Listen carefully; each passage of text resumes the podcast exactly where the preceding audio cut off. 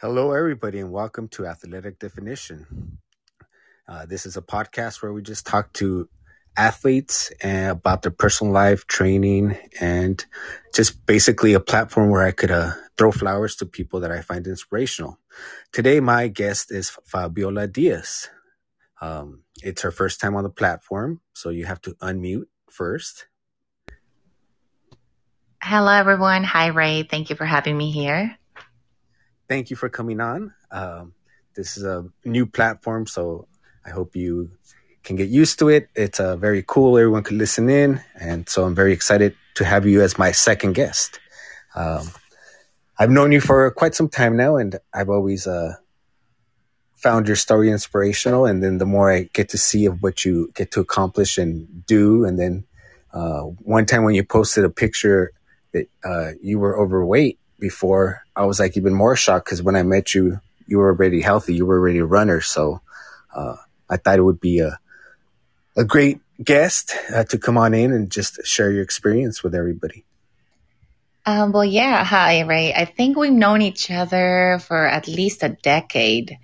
Correct me if wrong. I started running with a Runner Circle ARC in Los Feliz around 2009. And yes, I was very overweight, about 20, 25 pounds heavier for my BMI, my healthy BMI. Running changed my life. I got to say that running has been the outlet, the way that I see things differently now. And I try to inspire my students, because I'm also a PE teacher, and I try to inspire my students to find the love to running because they really struggle. It's a love and hate relationship, I tell everyone, but I cannot tell you how happy I am. I fell in love with running at age 23. I wish I would have known it earlier, like in my high school years, but unfortunately I didn't. But I'm happy to be called an ultra marathoner as well. And yeah, I'm excited to be here. Wow, an ultramarathon. I did not know you actually got to do one of those. Or wait, did you do Catalina Island, I believe? Correct. That was my first 50-miler, Catalina Island 2017. If you've been to Catalina in January, the beginning of the first week of January, you know the weather, it's a little tricky. Sometimes it rains, sometimes it's really hot.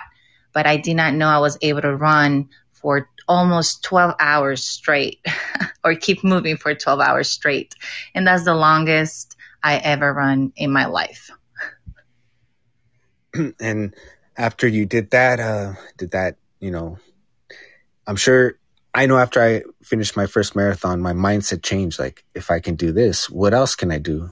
So after accomplishing a feat of, you know, running for 12 hours and an ultra marathon of 50 miles, which is nothing easy. No, it's motivation from that. Absolutely. I'm sorry to interrupt. I was like, wow. Especially trails. I mean, if you run a marathon on road and if you do a marathon in like on the trails, you know, it's completely different. It's a different mindset. You got to prepare your liquid, your hydration, your food. Yes, there are 8 stations, but you have to plan ahead. You also need to take a look at the map course, because if you're going to loop around, then you have to make sure you change your clothes. For the 50-miler, my preparation was a little different than my road marathons, because let's be honest, the road marathoners are very spoiled. We're very spoiled. We have 8 stations, every 3 miles. You have, you know, an ambulance probably waiting just to whatever case might be on mile 18, where you quote unquote hit the wall.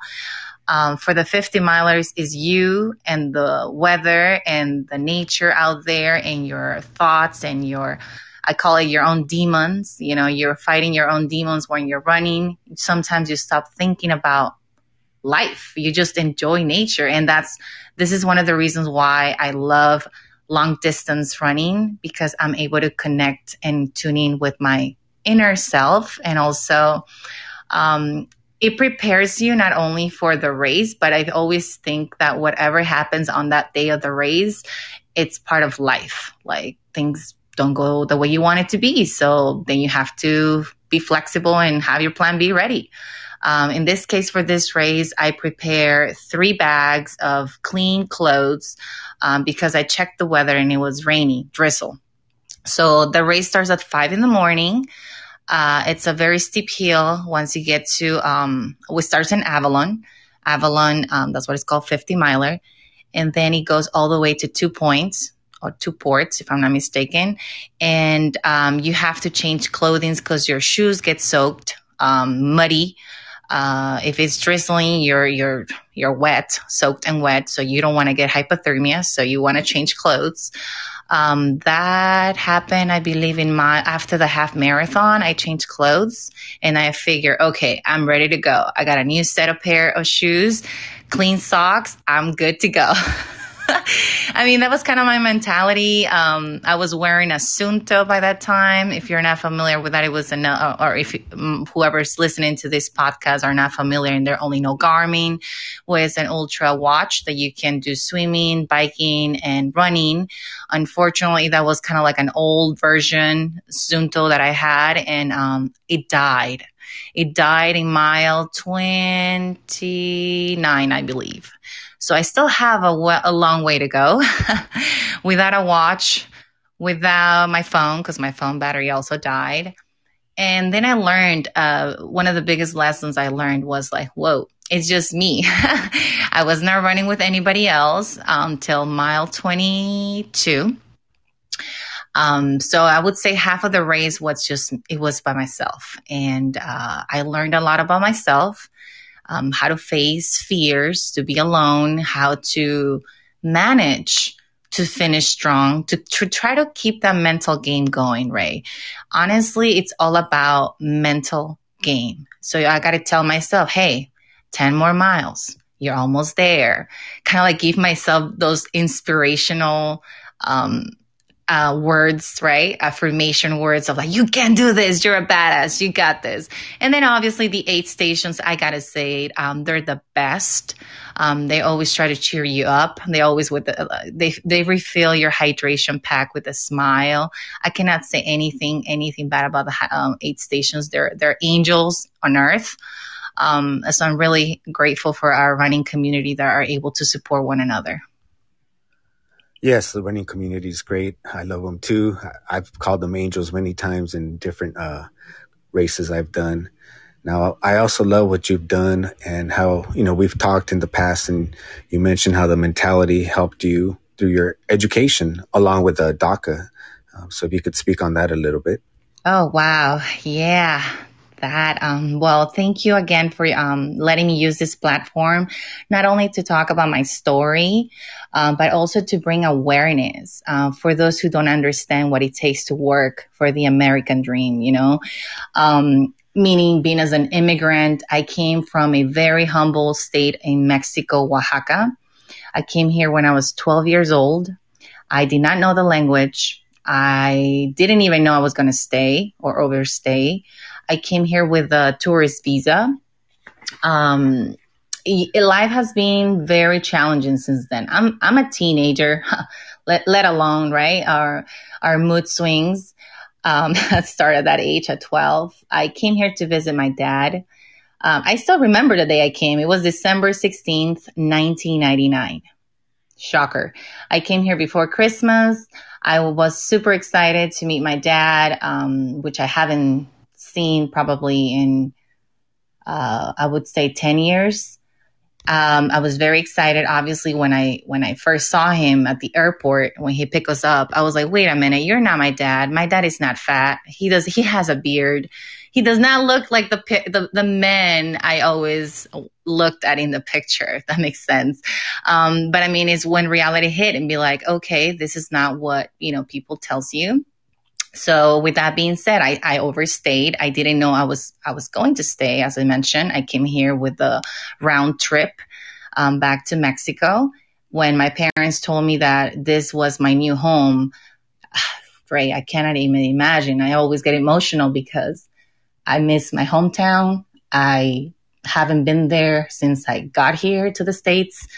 But anyways, I started school 3 weeks after I landed. I placed a foot in this land, and my parents are like, you need to get an education because this is the only way to go. And then in the back of my head, I'm like, I have no idea what you're trying to tell me because I do not speak English. I don't know anybody. All I know is my family at home. So I have to go through those hurdles to those, let alone the language. It was more about also the discrimination against my own race, which I didn't get to. I was very confused at 12 years old. I don't know what's going on. All I know is that my family and friends are in Mexico and I'm here. So I literally have to put my shit together, excuse my language, and keep on going, get my education going. So I graduated with honors. I went to LeConte Middle School in Hollywood. I graduated with a 4.0. Well, it's middle school, right? But I wanted to do things for my parents. I wanted to show them and more than anything, be grateful that, okay, they are sacrificing so much. I want to give them something that they want. They want me to graduate middle school. Okay. Then I went to Hollywood High School in 2002. I also graduated with good grades, not honors, right? Because senior year is a little hectic. I graduated in 2005. And then I realized in my senior year that, with a question that every senior gets, where are you going to college? Where are you transferring to college? And in the back of my head, I'm like, I don't know. My parents never told me anything. Like, I have no idea.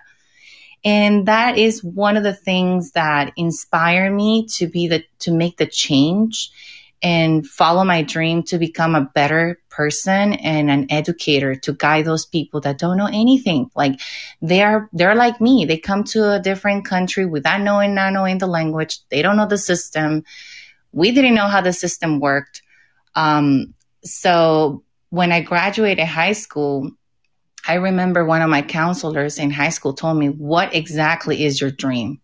What do you want to do when you grow up? And funny enough, Ray, I told them I want to be a flight attendant.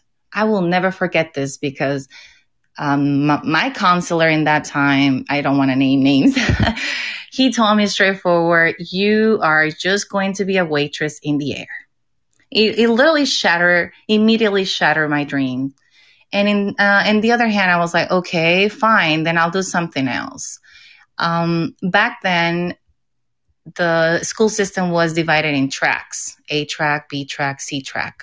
I was a B tracker. For those who know, B trackers was for, it's a part of like a segregated system that right now schools don't have it and they're not allowed to do it anymore, which I'm glad. And I'm a huge activist on that sense because I don't think it's okay to segregate students based on their immigration status or whatever the case might be, their background in general. So A trackers were for the natives, right?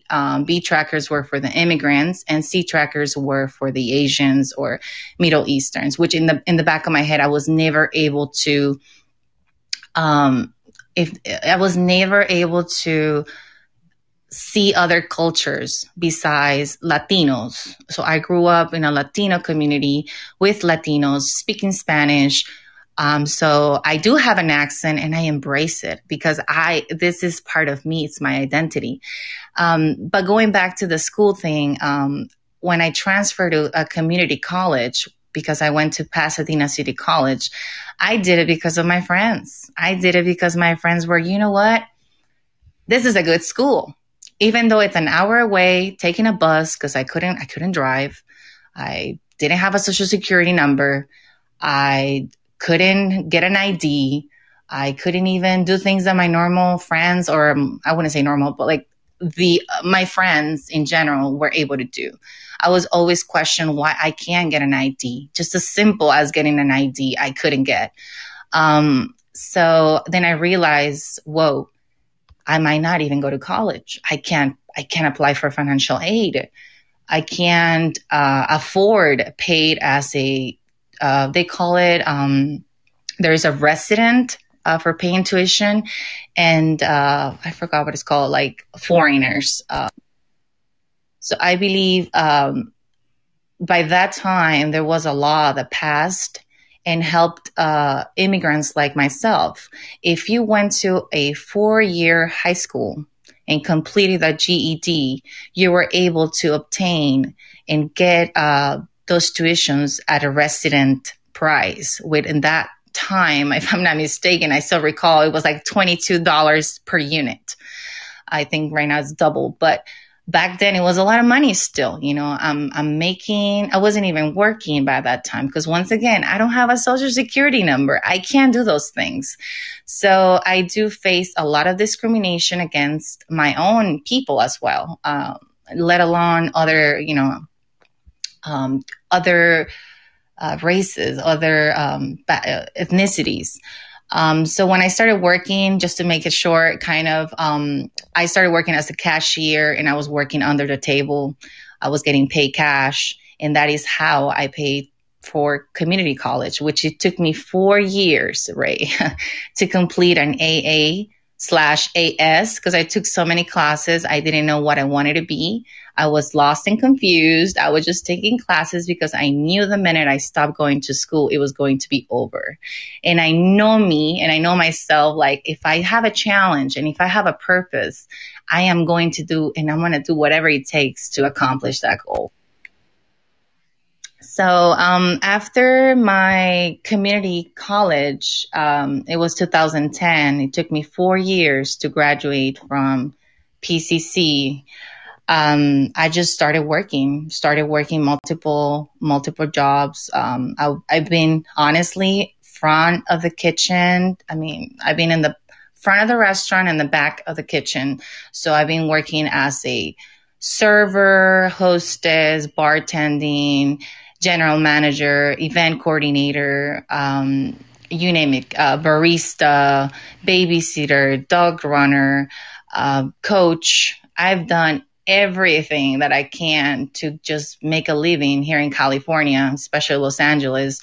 The rent alone is very expensive. And then the bills, and then I have to go to college. The last thing I wanted was to get a loan or, you know, just get private help, if that makes sense. So what I did, I just stayed in school. Luckily, Obama passed a law in 2012. It was an executive order that allowed me to have a social security number, allow millions of immigrants like myself to go to school. So to me that day, it's very special. I mean, Obama, and I don't want to get into politics, but Obama did a lot for us to stop being invisible. Because at that time I was like, I can't even drive. I can't even, you know, go to the bar with my friends and ask for a drink because the first thing that they're going to ask me is for my ID.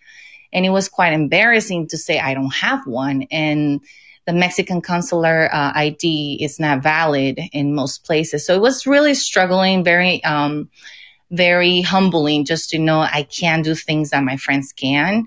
But when Obama passed the executive order, I was able to apply to those services, to those, I call it those, it's a luxury for me to be able to drive. And I take care of my credit, right? The minute I started, I had a social security number. I opened an account, which once again, no one tells you this, but if you don't have a history, you cannot open a credit card account. So little by little, I need to start opening a secure card. How do I know these things? Because I have to go and ask, because I have to, many doors shut down in front of my face and say, sorry, we cannot give you credit. Sorry, you do not apply. Countless times. So it didn't stop me. I kept on going. I was like, okay, maybe next year and maybe next year. And eventually I was able to get a credit score and build on my credit.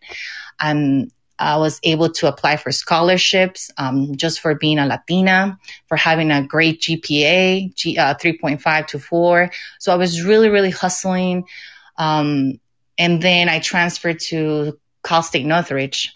And that's when the roller coaster really began. I was like, okay, I was 28 years old, thinking, gosh, I am too old for school. This is going to be so hard. But I did it. I did it. It took me 2.5 years to obtain my bachelor's in science with the emphasis of, so it's bachelor's of science in kinesiology with the emphasis of physical education. Then I thought, okay, I'm ready to become a PE teacher, right? Ta-da! Surprise, we're in California. You need a teaching credential. Okay, bring it on. I continued with my education. It took me another 2.5 years to get my teaching credential. And then I'm like, yes, let's do this. I'm able to work at any school in California and other blue states in the nation. But I wanted more, Ray. And it's like the marathon race, right? You experience the 26.2 miles. What's next? Let's go for a 50K. Okay, which is 31 point something miles. And then what's next? A 50 miler. Let's do it. So in a nutshell, running has been such a great impact in my life to everything I do, education, work, life, friends. I'm really proud to say that during a pandemic, I just graduated, a month ago, May 25th, with my master's in secondary education with curriculum and instruction. So that is huge for me.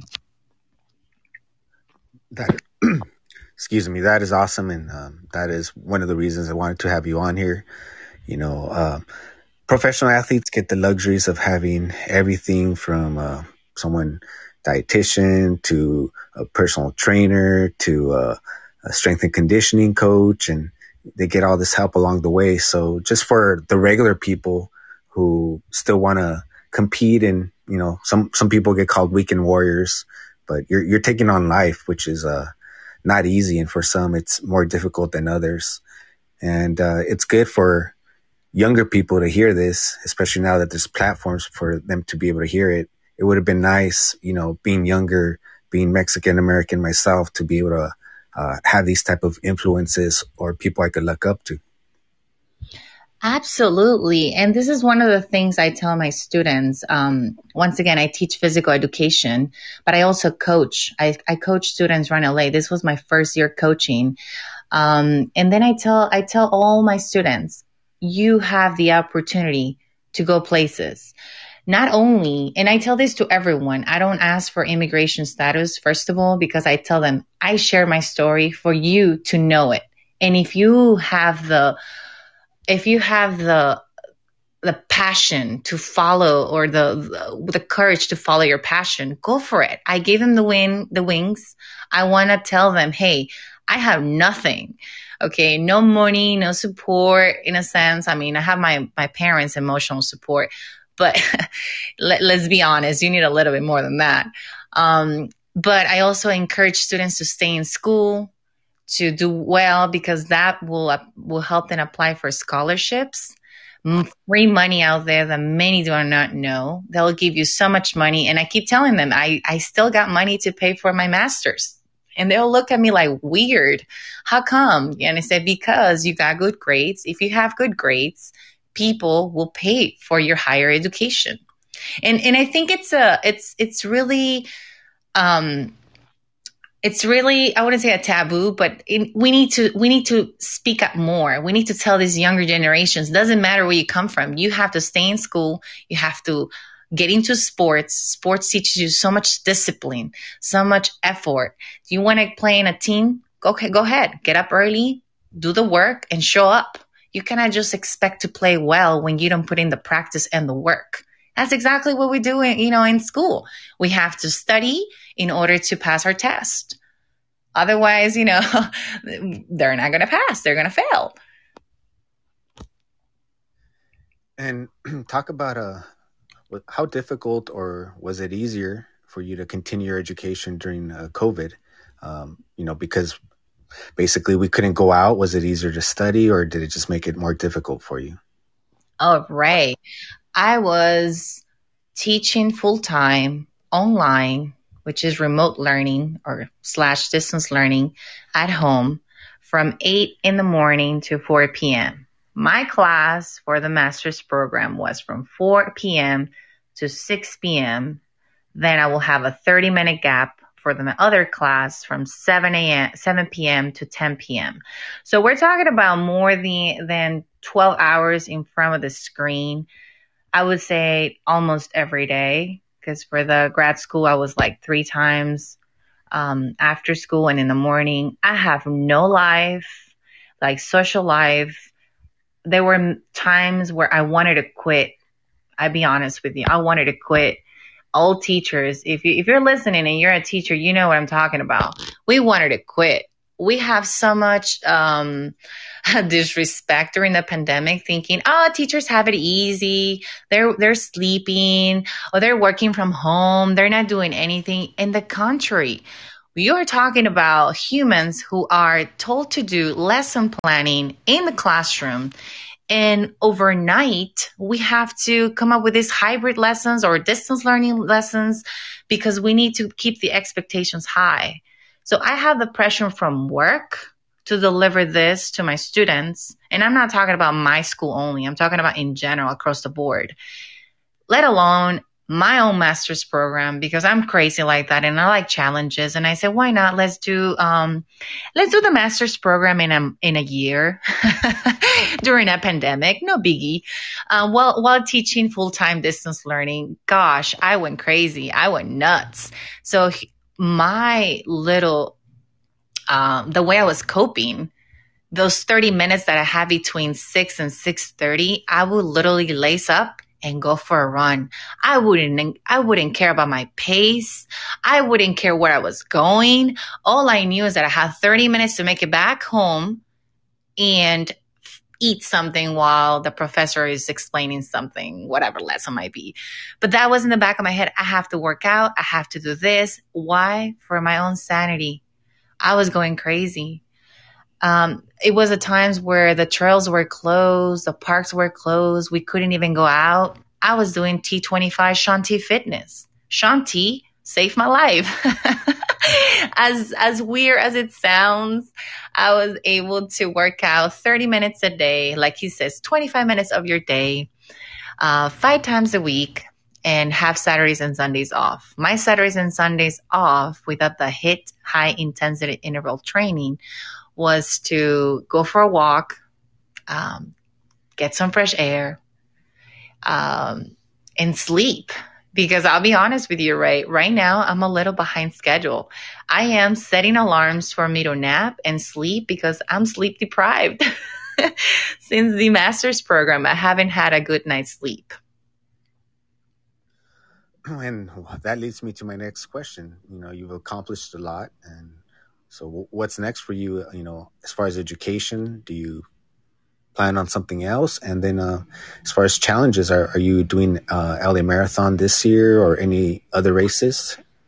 Yeah, see, LA, it's always special to me. That was my first marathon in 2009, where the route was a little different. It wasn't a loop. I don't know if you ran that one before, where it was at the Convention Center, if I'm not mistaken, and it went all the way to Slauson, and then it was kind of like a loop. Then in 2010, they changed the route to Dodger Stadium to the sea. Wow. Then I've been running the LA Marathon 10 times, not in a row, because I believe 2011 and 2012, it rained really hard, and I didn't get the days off from work. I was working as a waitress in the cafe across ARC. So my boss was a little kind of like, no, you need to work. And I'm like, oh, man. Okay, so I have to work, right? Work pays my bills. The marathon can wait. Those were the only 2 years I did not run the LA Marathon. Every other year since then, I've been running it. And it's very special to me, pandemic or not. Last year, I was able to run it. Then a week after, the entire country shuts down. To me, it was kind of like a shocker and be like, whoa, what happened? I was one of the 25,000 people, 25,000 runners. And then a week after, the pandemic hits hard. I mean, it was hitting, but it wasn't until, you know, the lockdown and the 2 weeks that, you know, it happens. So answering your question, yes, I am training for the LA Marathon coming up. As a matter of fact, I ran the LA Marathon with my Students Run LA in May. So I do have a medal already. But I was, I'm training for the LA that is happening it's happening November 7th. What's next when it comes to mileage? I would say I would love to do an 100-miler. Ouch, I said it out loud, yes. When, I don't know. I purchased a road bike 2 years ago, and I'm doing cross training, so I'm doing a lot of cycling. I love indoor spinning, like spin classes and all that. I'm getting stronger in my swimming. I'm not a strong swimmer in open water, I'll tell you that, so I need to work on my weaknesses, which is swimming. I can go on and on with a bike. So I guess my longest ride has been 60 miles. And to me was like, oh, okay, I think I can do more. So I think I'll be okay on the bike. Another challenge that I might think of and I thought of and I spoke to my friends about, it's probably an Ironman. But that will be like after I accomplish, obviously, the longest distance so I can push my body. And one of the things that I learned, Ray, is that I am really bad at training. I need to get better at training. Yes, I know I said it out loud. I'm a coach, but it's different when you tell someone what to do than you actually doing it. And I'm guilty of charge. So I do one of the recommendations that I've been noticing and that I'm improving, because once again, I'm not perfect. I need to stick to my plan. For the T25 Shaun T Fitness, I was able to do it, and I got leaner. I was I don't focus on weight loss. I focus on fat loss percentage. So my muscle mass increased, my fat percentage decreased. I was really happy. I was more energized. One of the things that I love when I lose fat is because I am energized. I feel like I can do whatever it takes, all day. Since I wake up in the morning, I can go on and on and on. And I do take naps every day. This is my nap time. Just kidding. No. I nap from 4 to 5 whenever I can. During the master's program, once again, I couldn't. So I was a little groggy. I was kind of moody. But running will do the trick. Running gives me the endorphins, makes me happy. If I don't feel like running, because once again, my mental state might be super tired, I'll go for walks. I'll go for hikes. It's not all about the speed. It's not all about I need to burn as many calories as I want. No. It's about listening to your body. It's about getting to know your limits. When can you push? When can you stop? When can you literally say, you know what, today I'm going to take a rest day. Today, and I think that's the hardest part of training, right? And I'm sure you know this. You want to rest, but deep down you're like, maybe I can do one rep. Maybe I can go for a 20-minute walk. Rest days are part of training. And I learned that during my running years. I've been running for almost more than 10 years. I would say 12 years. And I learned that the best days that I run is after a good 2 days off completely from running. It's like my body's completely recharged. My muscles are fully energetic. So I look forward to start training next week. And I'm not saying this because I'm just catching a break right now. And I'm starting to train for the LA Marathon. I want to break sub 4. Right now, my fastest time is 4 hours and 10 minutes. And I would love to break that 4-hour time. If it's 3:59, I'll be happy. But I'm really looking forward to be between 3:45 and 3:50. Will that happen this year? Probably not. But I still have time, so I'm going to be hopeful to be closer to 4. Again, I cannot push my body to the limits if I haven't been running for that long. And when I say that is because it got to the point during the master's program that it was either my writing a 20-page paper or going for a run. I can do both, but if I run, I'll be pretty exhausted and probably not in the mood to write a paper. So I have to prioritize what's more important right now. And of course, go for walks, eat healthy, I always tell my students it's 80% nutrition, 20% exercise. It's an 100% mindset. When you put your mind into it, you can do anything you want. And so the students that you have, are they part of the Student Run LA program that you mentioned?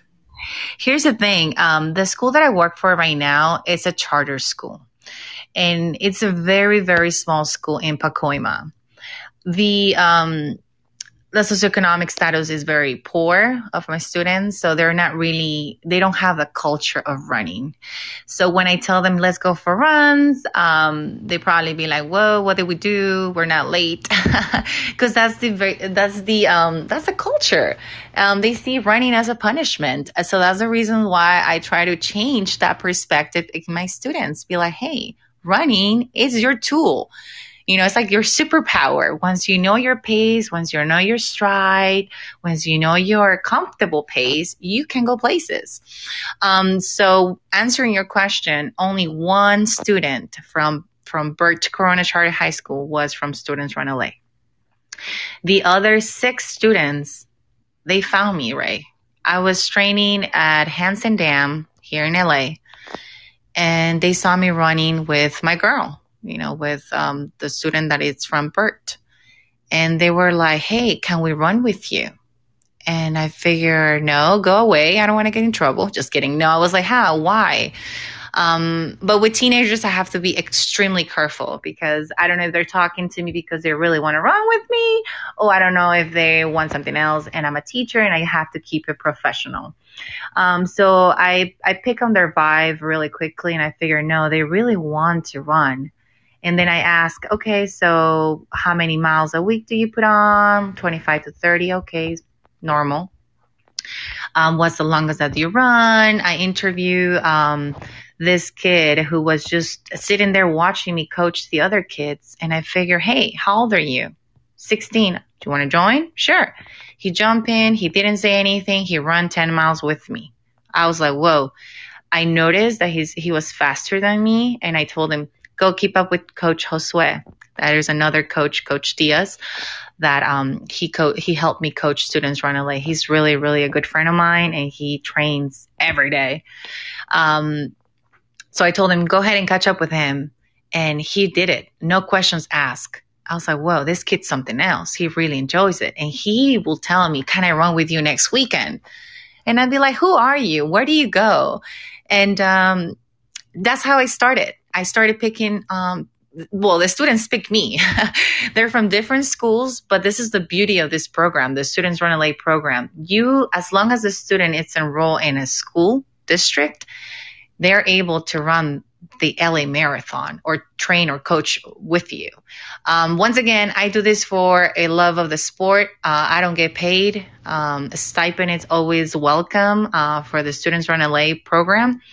But I don't do it for that. I do it because I enjoy seeing other students run. And let's be honest, coaches don't. If you're gonna live as a coach, you're not gonna make it too far here in LA. So you need to have another side job or something else. Coaches are really, really true people that enjoy what they do, and I can proudly say I'm one of them, because I pick the students from different schools, put it under my radar. We coach, we train together. They finished their marathon a week before my graduation. And I told them, hey, you guys did it during a pandemic. Like, that's just insane. I don't even think I'm able to run a virtual marathon. And for those of you who don't know what's a virtual marathon, you literally set your watch, go for a run 26.2 miles. No one's watching you. No one's clapping for you. No one's doing anything for you. You just have to finish 26.2 miles, take a screenshot, and upload it to your profile online.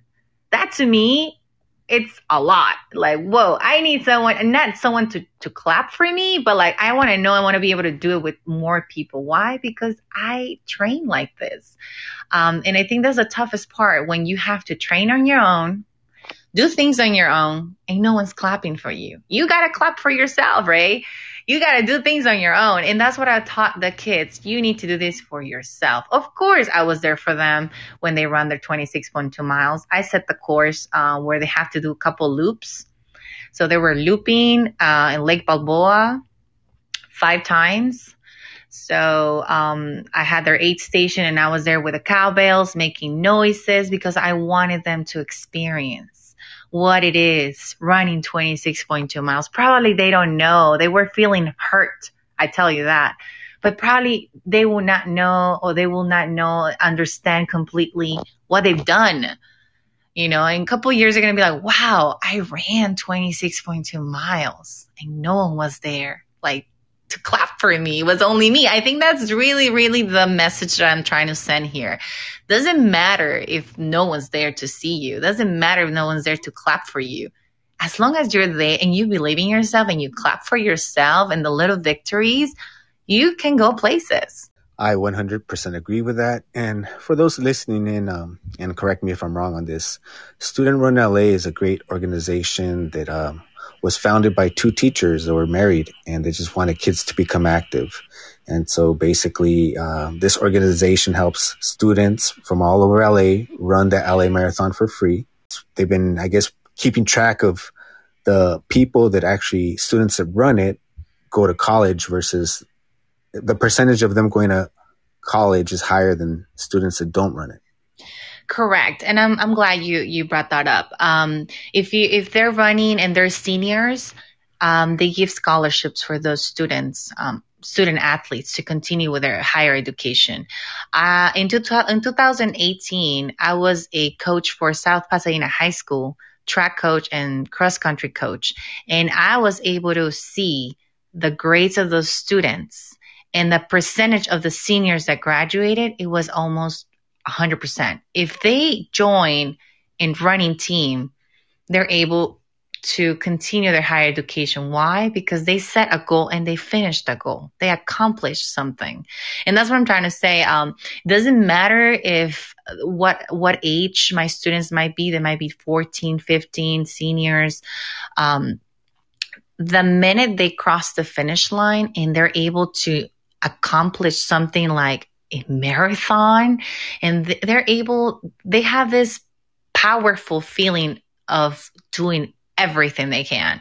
And that's exactly how I felt when I crossed the finish line, right? I was like, whoa, that was it. Let's do it again. No, just kidding. On mile 26, on mile 24, I was like, this is, what am I doing? This is so painful. Probably before that, probably on mile 9.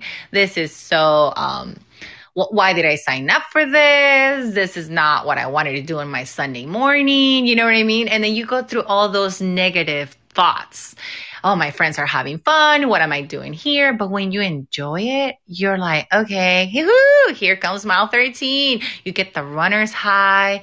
You get this feeling of people cheering for you. Strangers cheering for you. That's the fun part, when they are like, you're doing great. You're almost there. And all the energy that is transmitted while you're running, it's amazing. And I want my students to enjoy that. So, yes, going on the Students Run LA, I'm happy that this organization helps high school students. And I believe middle school is as well, like secondary education, to accomplish, to pursue, to fall in love with this sport. Many people do not think running is a sport.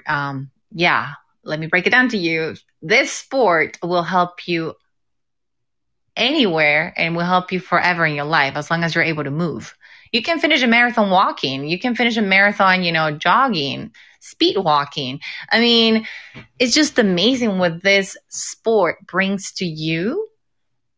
As if in a personal perspective, like you're able to do so much more than just running a marathon. You are getting to know yourself. You're getting to know your weaknesses, your strengths, your ups and downs, all your thoughts. Just imagine running for 4 hours and thinking about everything and anything, basically. So I'm really happy Students Run LA is a program for students who are growing and developing and finding themselves, because this is the age where students don't know what they want to be. This is where they don't know where do they belong. And the moment they belong to the running community, because once a runner, always a runner, they become very special. I love seeing the Students Run LA out there. This will be my 15th consecutive year running LA Marathon. So the first time I ran it, I never heard of that program. Unfortunately, my high school didn't have that. So when I ran it, they all wore the same shirt. So I just saw a sea of like highlighted shirts. I'm like, who are all these kids passing me up? And then once I found out about the organization and what they did, I loved it even more. And then once I found out about the high school and the kids graduating, I'm like, that's even a greater program. And all the people that I have met from that program are great. So is there anything we can do for you or that organization? Yeah, absolutely. And thank you for bringing that up as well, Ray. There is a donation on the Students Run LA website, studentsrunla.org, so SRLA.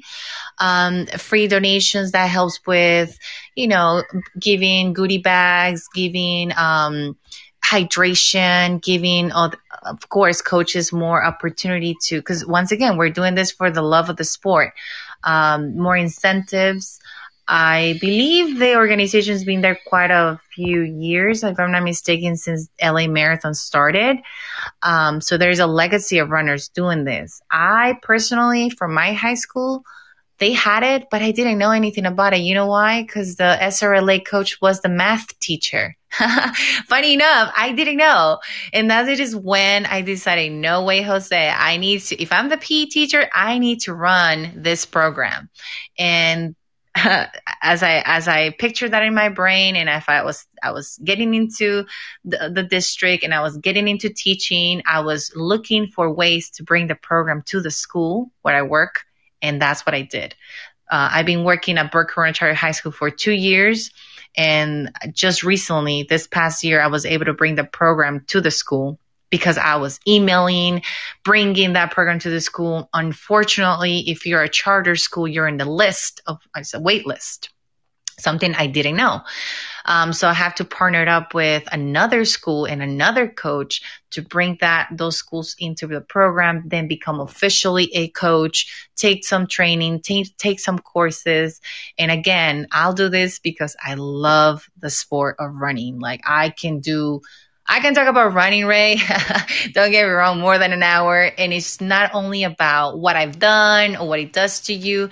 It's more about like getting to know yourself. You probably might think you know yourself, but you don't know until you actually run more than you think of. And that's something that I would love to experience. I think I know myself, but in reality, I think I will know myself even more and deeper once I run that 100-miler.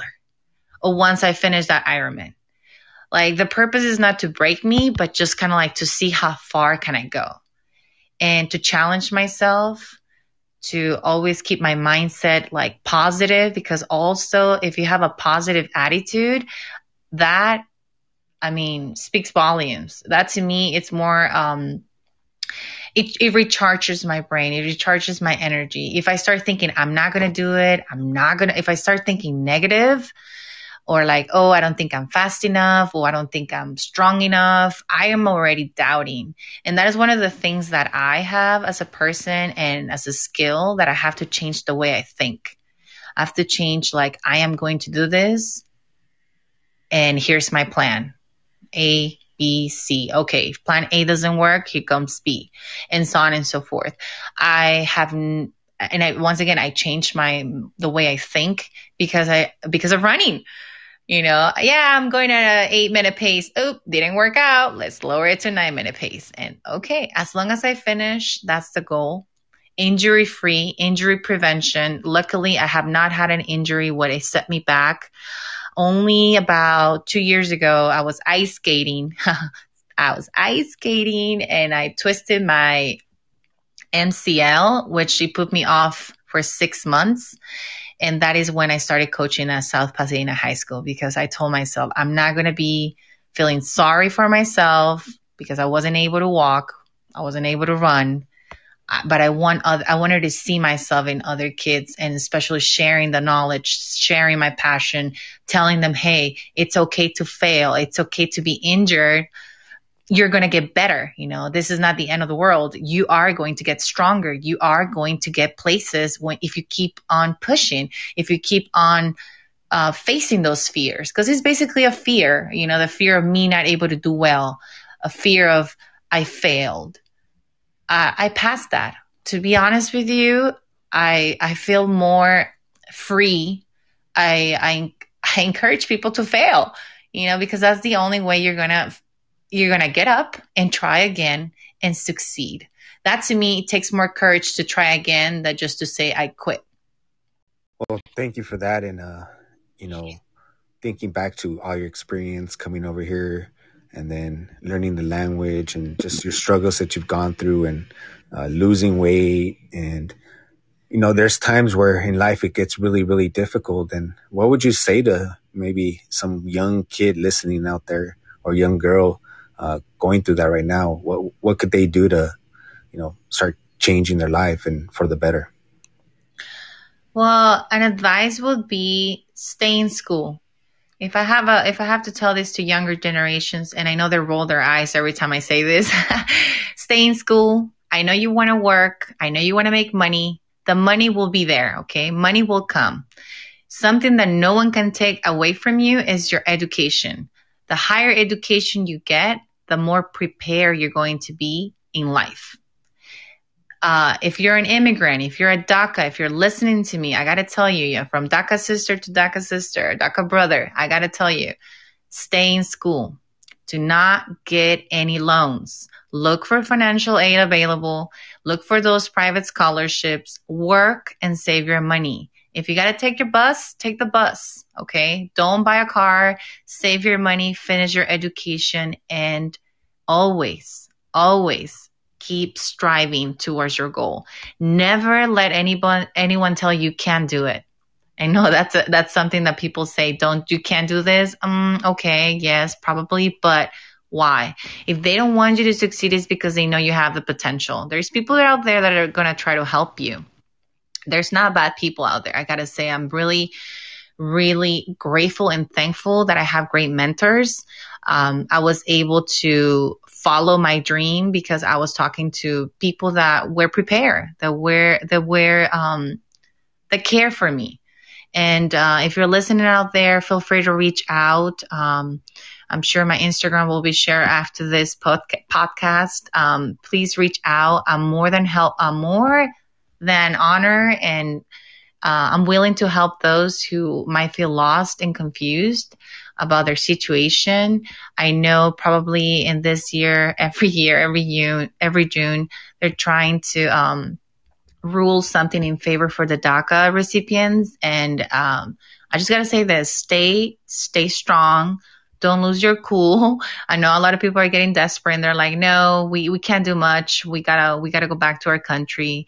All I gotta say, if you are here and this is your home, this is where you belong. People see you, people hear you, people feel you. I am one of them. All you gotta do is stay in school, get your higher education. It's not a race. Okay, everyone has his own pace. It took me more than 15 years to get my master's, but hey, I got it. So if something that I got to say out there is stay patient, be patient, look for help. Don't be afraid to ask questions. Don't be afraid to look for help, you know, seek someone that knows. And yeah, just stay strong. That's all I got to say. I'm a huge fan of Eric Thomas, and he always talks about how your master's degree doesn't say if it took you 1 year or 2 years or 20 years to get it, you got it. So congratulations. It's a huge accomplishment. And thank you so much for being a guest to Athletic Definition, Instagram.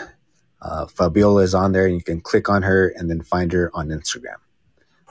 So thank you so much for being on the show. I hope everyone enjoyed it. And I look forward to hopefully having you back after you complete LA Marathon.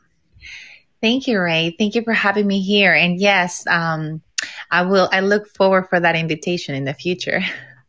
Thank you. And everyone, thank you so much for joining. Till next time.